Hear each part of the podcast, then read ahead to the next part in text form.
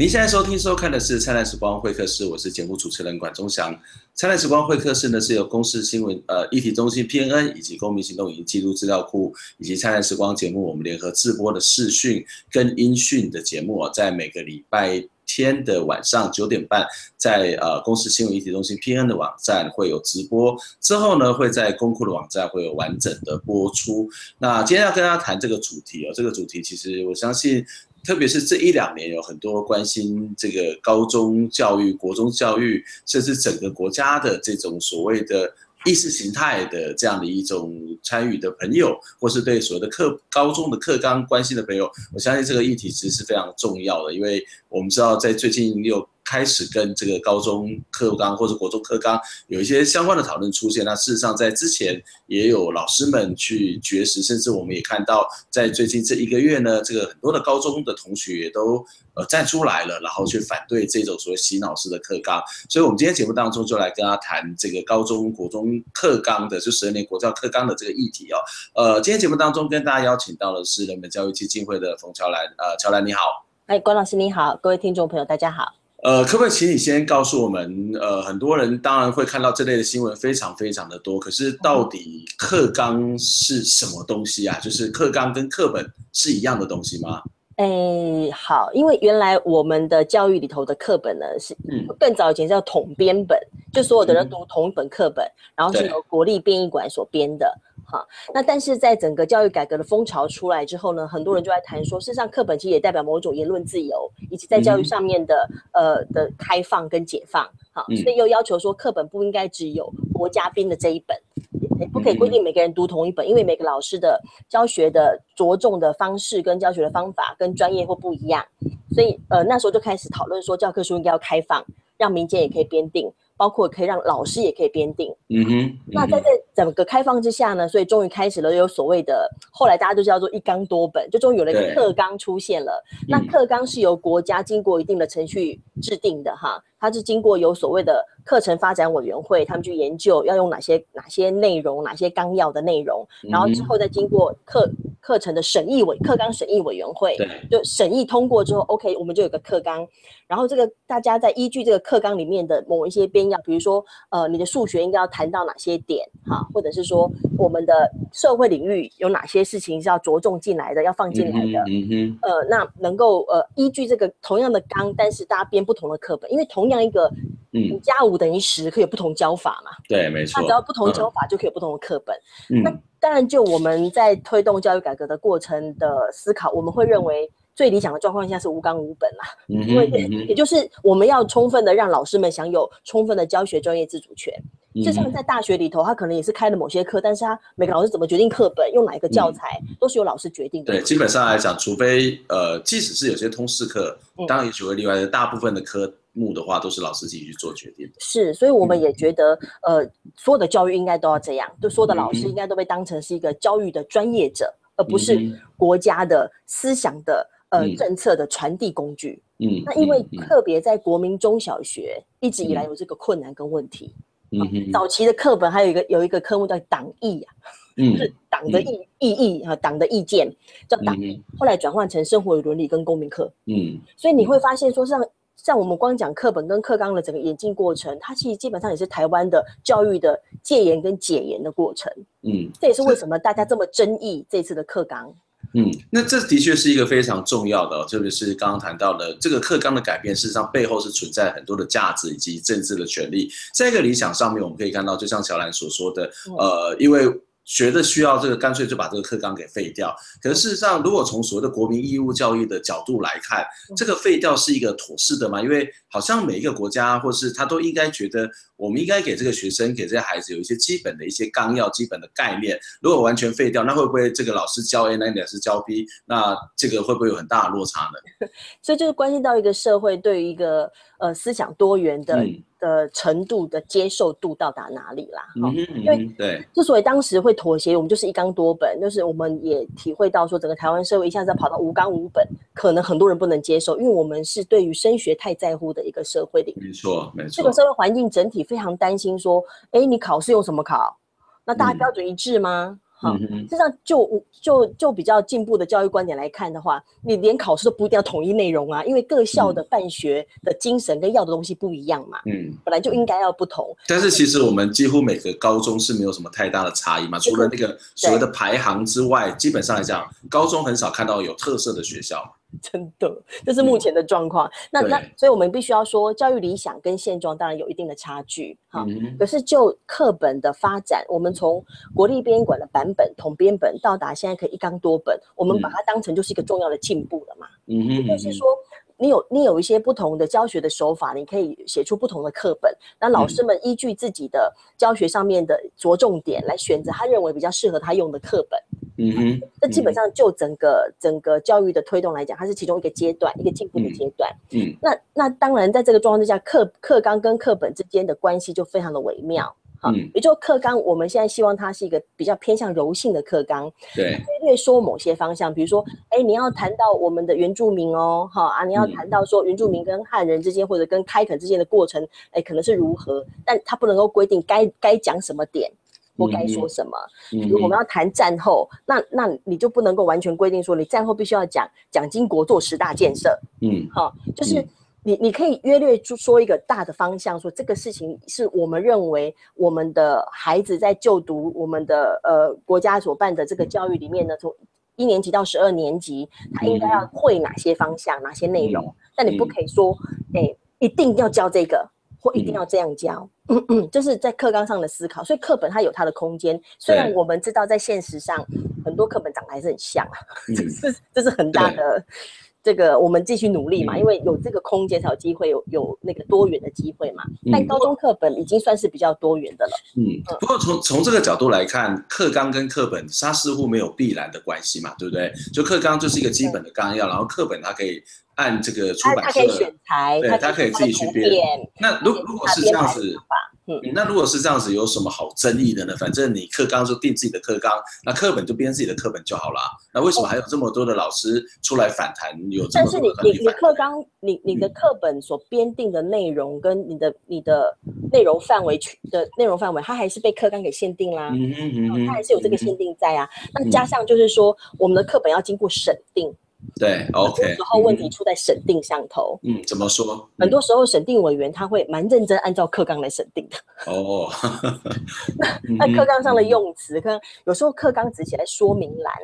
嗯哼。那那课编定课纲的人就说，我不过是写在说明栏呐，有什么关系？是参考用。但审定委员会说，哎，说明栏既然这样说，你是不是应该要调整一下？嗯哼。那这就关系到编教科书的人，他能不能跟审定委员有相当的。坚持啊，就是说他能不能在面对审定委员对我的更改，我觉得不合理的时候，我可以我可以坚持。但是就现实状况来说，因为很多出版社他为了能够让他的课本可以真的上市，他们基本上是蛮容易会按照审定委员的意见来修改的。嗯哼，就我以我以前有历史老师有提过啊，像他他有时候那种比较活泼的标题啊，什么沉睡中的黑暗大陆，那那课审定委员就说，你这样子是不是太活泼了？所以他觉得他要改成一定要讲直接讲非洲。嗯嗯，那那这就等于是某种程度上，我们我们当然觉得这是这是扼杀了这个老师的这个编编写教材者的一个专业的表现，好，或者他想要呈现出某一个味道，这个味道是他怎么去评论这个所谓的黑非洲大陆嘛？对。可是当当审定委员就说你这样子标题过于活泼，哈，那可能出版出版社都会回头希望编写者要改成审定委员要求的方向。嗯哼。所以我们还有这一块。就这一块审定，他会一一定他一定依据社纲课纲来审定，所以不可能课纲不对课本有拘束力的，嗯、绝对还是有。嗯，那所以从这个角度来看，课纲定的什么样，至少是一个范范畴或者是一些准则。它事实上从刚乔兰的这样的一个讨论来讲，它是会影响到这个内容呈现出什么。是这样的一个关联性嘛？对。那可是课纲不是每年都会，呃，不是每年都每隔一阵子都会修订吗？那修订课班课纲某种程度它是有与时俱进，或者是可能跟整个社会环境有一些变化，或者是某些的这个社会的价值有些调整。例如说，我们，我们过过去可能对性别的角色来讲，可能就是有男性跟女性，可是慢慢我们可以看到这个性别有一些呃第三性或者不同的性取向的出现。那我想课纲本身它一定会有这个调整的过程嘛？那这这样的调整不是一个很自然的现象，为什么？呃，在这次课纲当中的，我们看到很多的老师们都不断讲说，它是一个呃黑箱课纲，这个课纲的过程是一个黑箱，它到底是一个怎么怎么样的一个黑箱的方式呢？什么样黑箱的状态呢？对你，你这个对比非常的重要哈，就是你刚刚文老师所提到的课纲本来就会与时俱进的部分哈，那、嗯、就是会调整，包括在历史科，光是要不要把台湾史独立出来，就曾经经过一番争议嘛哈。那那个是课纲的所谓的课纲的调整，包括大家知道有有有所谓的八八课纲、九五课纲，没错，后来九八课纲，九八课纲是后来呃等于二零零八年呃就是。政权政政党轮替之后就被直接停掉的一个课纲，所以它没有被使用过的哈。然后后来才有一零一课纲，这是一个大的调整跟大的变动。但这一次的呃，大家在讲的这个违法的微调，它它这个微是诶细微的微。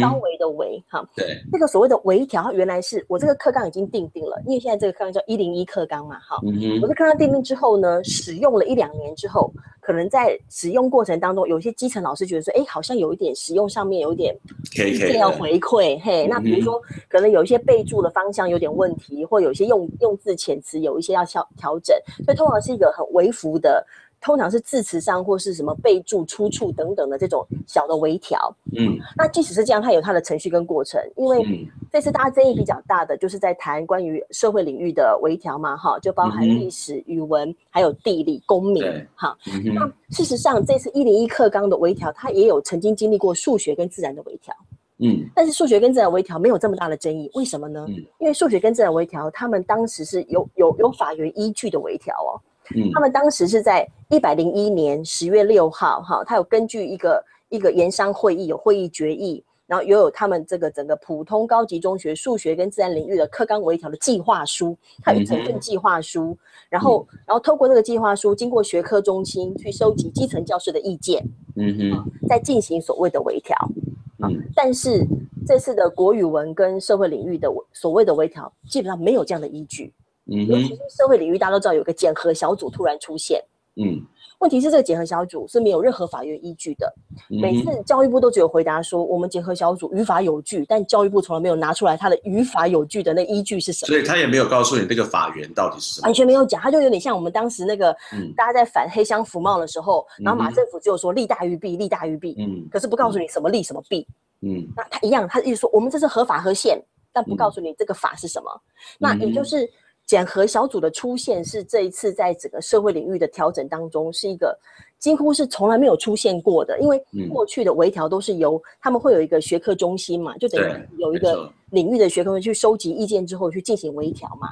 而没有一个外来的检核小组。嗯，但是这次的检核小组是外来的。而且他的成员也引起大家很大的争议。教育部有没有特别说为什么要有一个检核小组呢？除了这个语法之外，就是说为什么过去有，现在没有？他总是没有法源拿出来，但是总要有一个理由吧？教育部不太给什么理由啊，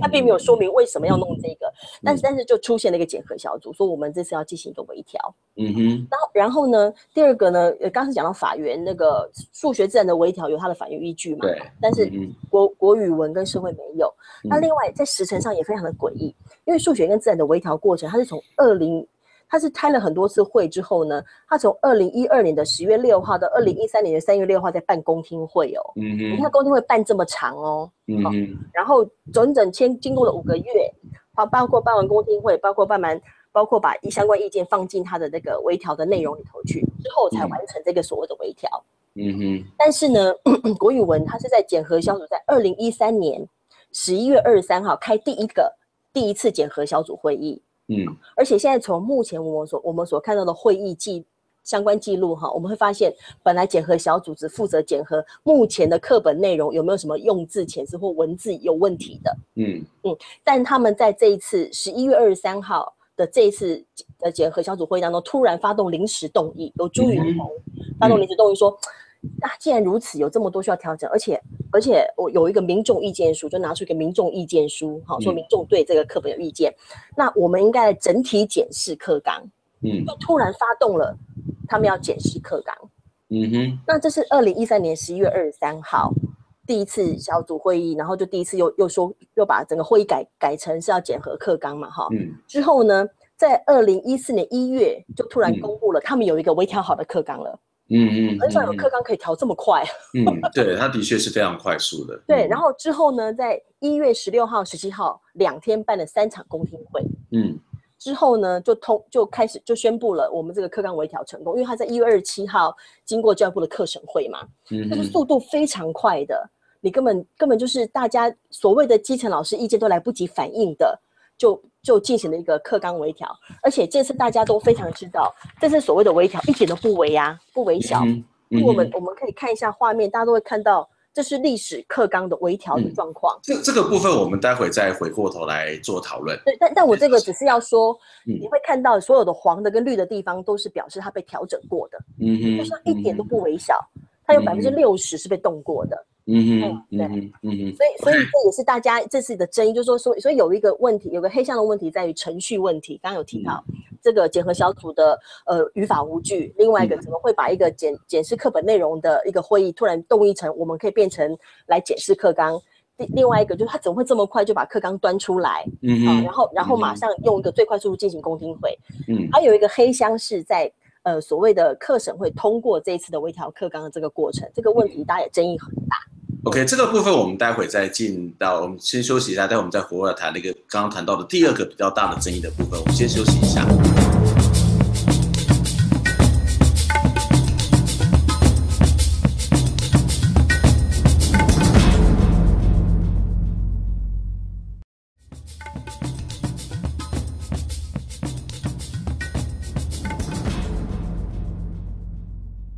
您现在收听收看的是灿烂时光会客室，我是节目主持人管中祥。灿烂时光会客室呢是由公司新闻一体中心 PN、公民行动影音记录资料库以及灿烂时光节目我们联合制播的视讯跟音讯的节目。今天在我们节目当中要来跟大家谈一个非常重要的话题，就是课纲。微调，当然这个微调，刚刚在上段节目当中，乔兰告诉我们，其实它的微调的幅度其实也不是太小哦。那原本应该只是修字句的这个检核小组，其实也对内容做了很大的修正跟调整哦。那我想要接下来请教乔兰，就是你刚刚谈到说，在这个所谓的黑箱课纲的这争议里面，这所谓的黑箱，事实上除了刚刚在上段节目提到的这个问题之外，还有另外一个也是一个类一个黑箱的这种做法吗？嗯，是，就是。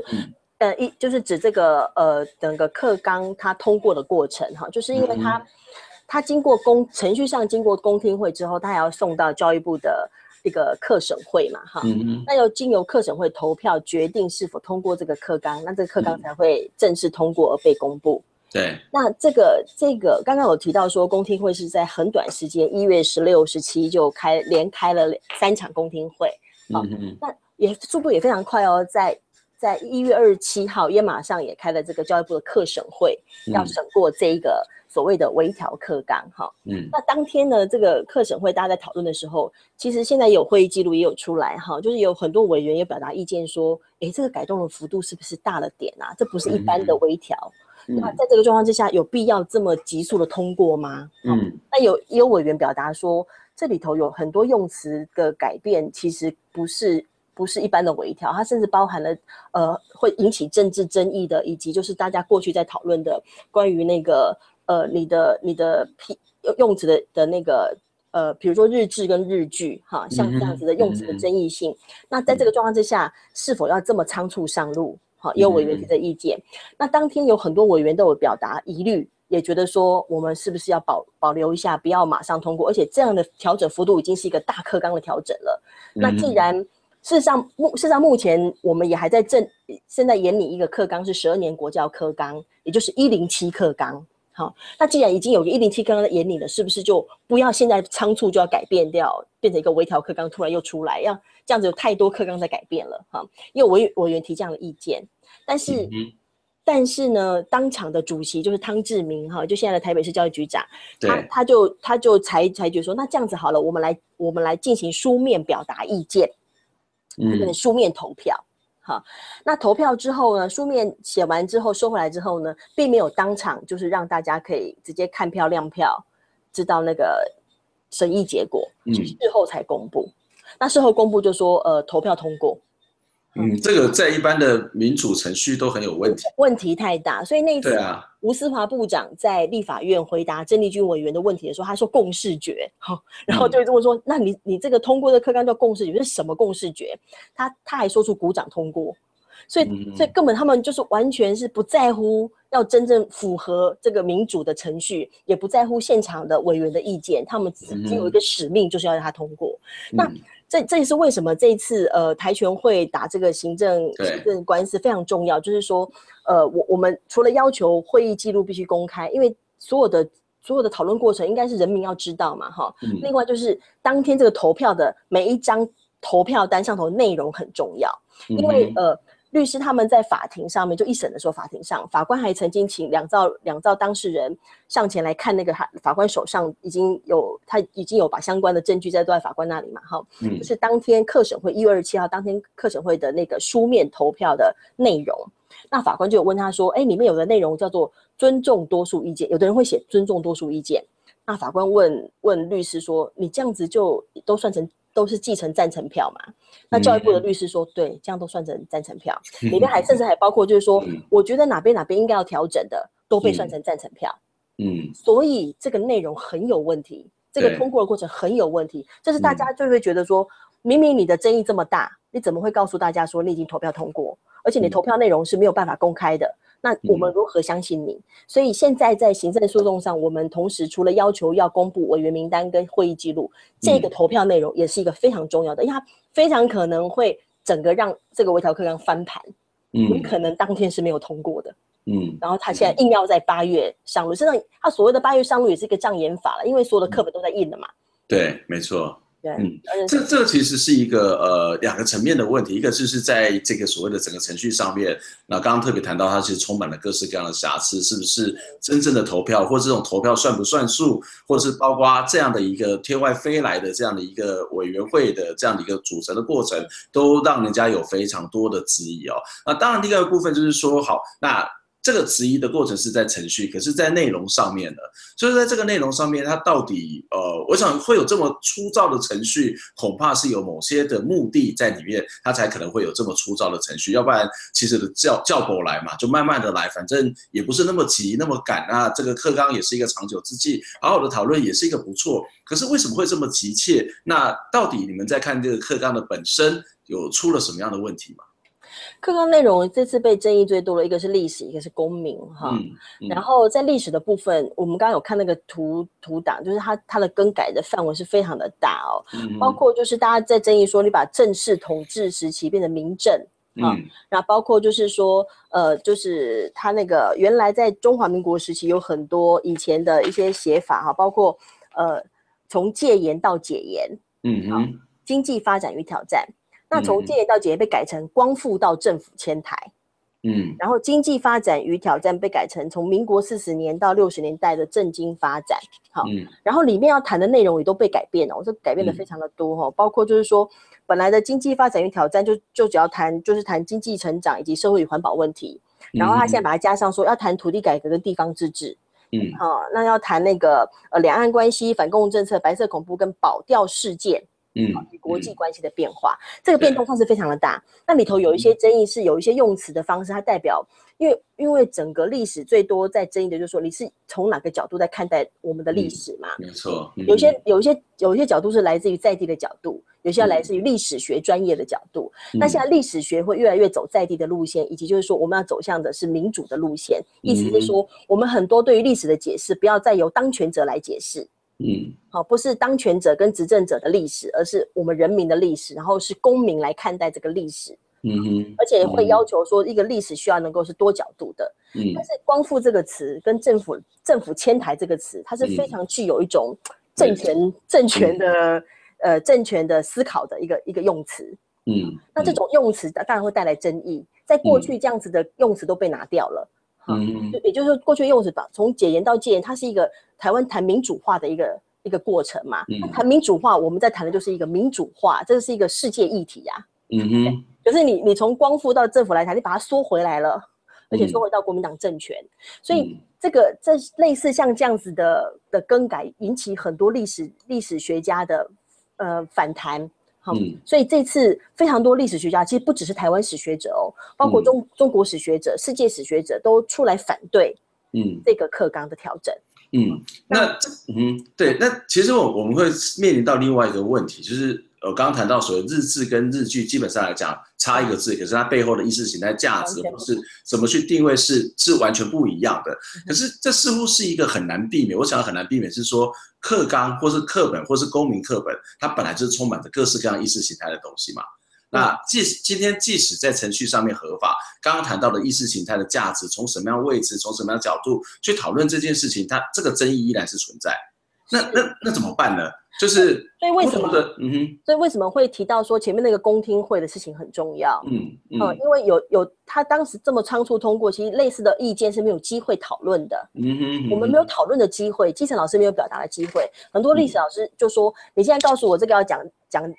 只有只有日本人讲日剧，对不对？嗯、那你其他呢？你荷兰人呢？你郑成功呢？你要怎么算呢？嗯、难道不叫郑成功剧吗？嗯、对，就是为什么为什么只有日？”日本时代是叫做日日据，嗯，因为从国民党的角度，这就是一个被占据的地方嘛。那但你从历史学角度，他就不是这样看嘛。所以我们要从历史学角度，还是从国民党角度？嗯，那那我们现在被剥夺了争议的机会。嗯，我们可以争议呀，我们来讨论嘛，彼此辩论。但是我们被剥夺这个机会，所以很多老师哦，包括公民老师跟历史老师说，你要你我们来辩论嘛，那你要先撤回撤回这个违法的微调课纲，那我们可以来辩论。但是如果说你就是非得势在必行，那我们没有机会可以争议，然后那我们谈辩论的意义也不够大。没错，对，所以你要先撤回撤回微调课纲，但是我们很愿意进行辩论。嗯，比如说在公民里头，公民里头特别加入说要去谈中华文化是我们台湾传统文化的一部分，这个争议也很大啊。嗯，你你你什么意思呢？连妈祖要从中华文化的角度来谈呢？那这个什么意思？这真的合理吗？这是这个角度是进步的还是还是落伍的？嗯哼，因为嗯，因为之前花一芬老师也在媒媒体上说啦，以目前的课纲的状况，它是一个它是它是一个十八世纪的国族主义的思考。嗯，十八世纪是过去的事情，现在是二十一世纪，哎，我们要给孩子的是什么样年代的教育？这这是大家要争议的事，但我们要有争议跟辩论的机会。嗯，这这的确，嗯，这的确是一个非常重要的切点，就是。我觉得历史这个东西，当然它常常会跟权力者是谁而有不同的定义跟诠释。那当然，起码在那个过程当中，民主化或是不同的观点怎么样去交锋，怎么样论辩是很重要的。不过，我还是有个比较觉得有趣的地方。好，即使讨论完了，那它还是一个对事实的陈述，或是对观点的这样的一个所谓的呃历史史观的这样一种所谓的描述。可是从我不同的角度来看，我们对于我们要怎么样在课纲里面去让大家去。有一些思辨跟反思的能力呢，就是说，我们今天讨论完之后，还是把一些我们对历史的看法、把事实的看法写在那边。那也可能是比较从中国的，也可能是从比较本土的。可是更重要是说，在课纲里面，怎么样去把那个所谓的同学、学生怎么去思辨他自己跟世界的关系，他自己跟环境的关系，这样一个能力是放在课纲里面。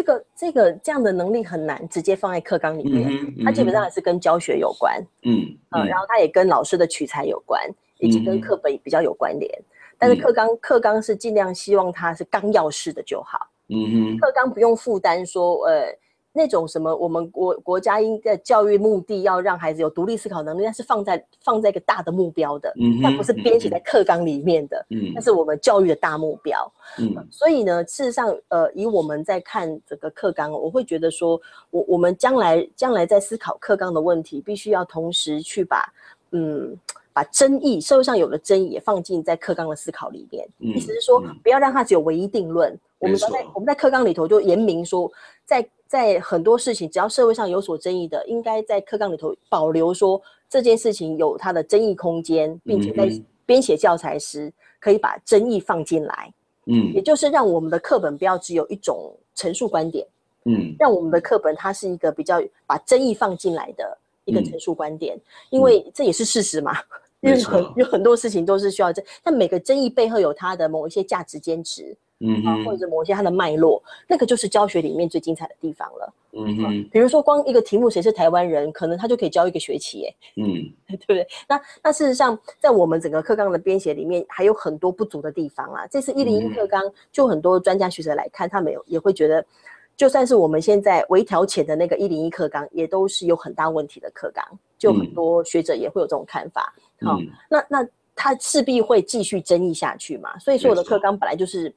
就是一个就是要看这个社会我们可以争议到什么样的的程度。嗯啊，就就像最早最早我们提到说，像像我就会觉得不需要去搞什么课纲啊，一个国家、嗯、所谓的国家义务教育的责任是我提供我提供场所，我提供教育资源，我我我提供教师哈、嗯，然后教师教师就去安排丰富的环境，但我国家不用去管小小孩必须要学到什么。嗯，那如果说今天国家有一个呃有一个所谓的学历测验哈，基本学历测验，它放在那儿，它它它基本上就已经代表了我我应该我我应该要负到什么责任，孩子要学到什么了嘛，不用再去规定课纲了。但是可能台湾还走不到，没有这么快走到这一步。嗯，嗯但是但是呢，呃，但是我觉得大家想想也无妨啊，嗯、因为、嗯、因为其实这关系到我们在教育上面的松绑啦。嗯，我觉得倒是蛮重要，特别是刚刚谈到所谓的对争议性的这些议题，我们怎么去看待？嗯、那其实不管怎么样编编写它。呃，它其实跟媒体一样，跟报道一样，它都是一个选择跟组合的过程。可是你再怎么样选择，再怎么样组合，事实上它可能都会忽略到不同的观点，或是不同的角度，或是我们怎么去看待这一件这个所谓的历史的这个事件，以及怎么去选择它啊。那刚刚谈到这个所谓，不把不同的观点拿进来，我觉得或许是在这次争议当中，也是一种可以再去思考，或者在一种。怎么样去做调整的一种方式哦？今天非常谢谢乔兰来接受我们访问。我想在这个过程当中，我们很清楚的点出，在课纲的程序上面是充满了非常多的问题。谢谢乔兰，谢谢，谢谢，谢谢。跳动的心是你有重来的机会